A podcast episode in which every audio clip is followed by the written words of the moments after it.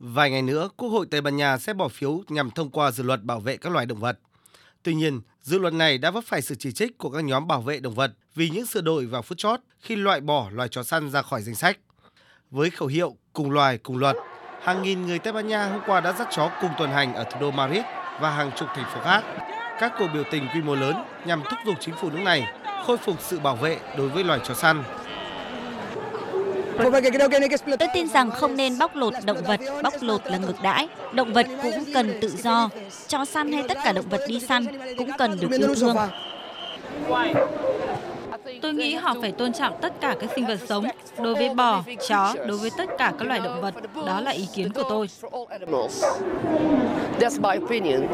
Theo luật mới, những người có hành vi ngược đãi động vật sẽ bị phạt lên đến 200.000 euro, tương đương với 216.000 đô la Mỹ. Những trường hợp nghiêm trọng sẽ phải đối mặt với mức tù 2 năm. Trên thực tế, chó săn được sử dụng để theo dõi hoặc bắt các loài động vật như hươu, nai, lợn rừng, thỏ và gà lôi ở Tây Ban Nha. Ngành công nghiệp săn bắn tại quốc gia này đã tạo ra 5 tỷ euro mỗi năm cho nền kinh tế.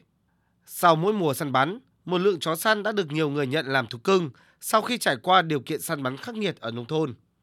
Tuy nhiên, vẫn còn hàng nghìn con chó săn khác bị bỏ rơi sau đó. Theo thống kê, riêng năm 2021, khoảng 167.000 con chó đã bị bỏ rơi ở Tây Ban Nha sau khi kết thúc mùa săn bắn. Ông David Rubio, người phát ngôn của nền tảng không săn bắn cho biết, Tây Ban Nha là quốc gia duy nhất tại châu Âu cho phép săn bắn với chó, đồng thời giữ kỷ lục về số lượng chó bị bỏ rơi tại Liên minh châu Âu.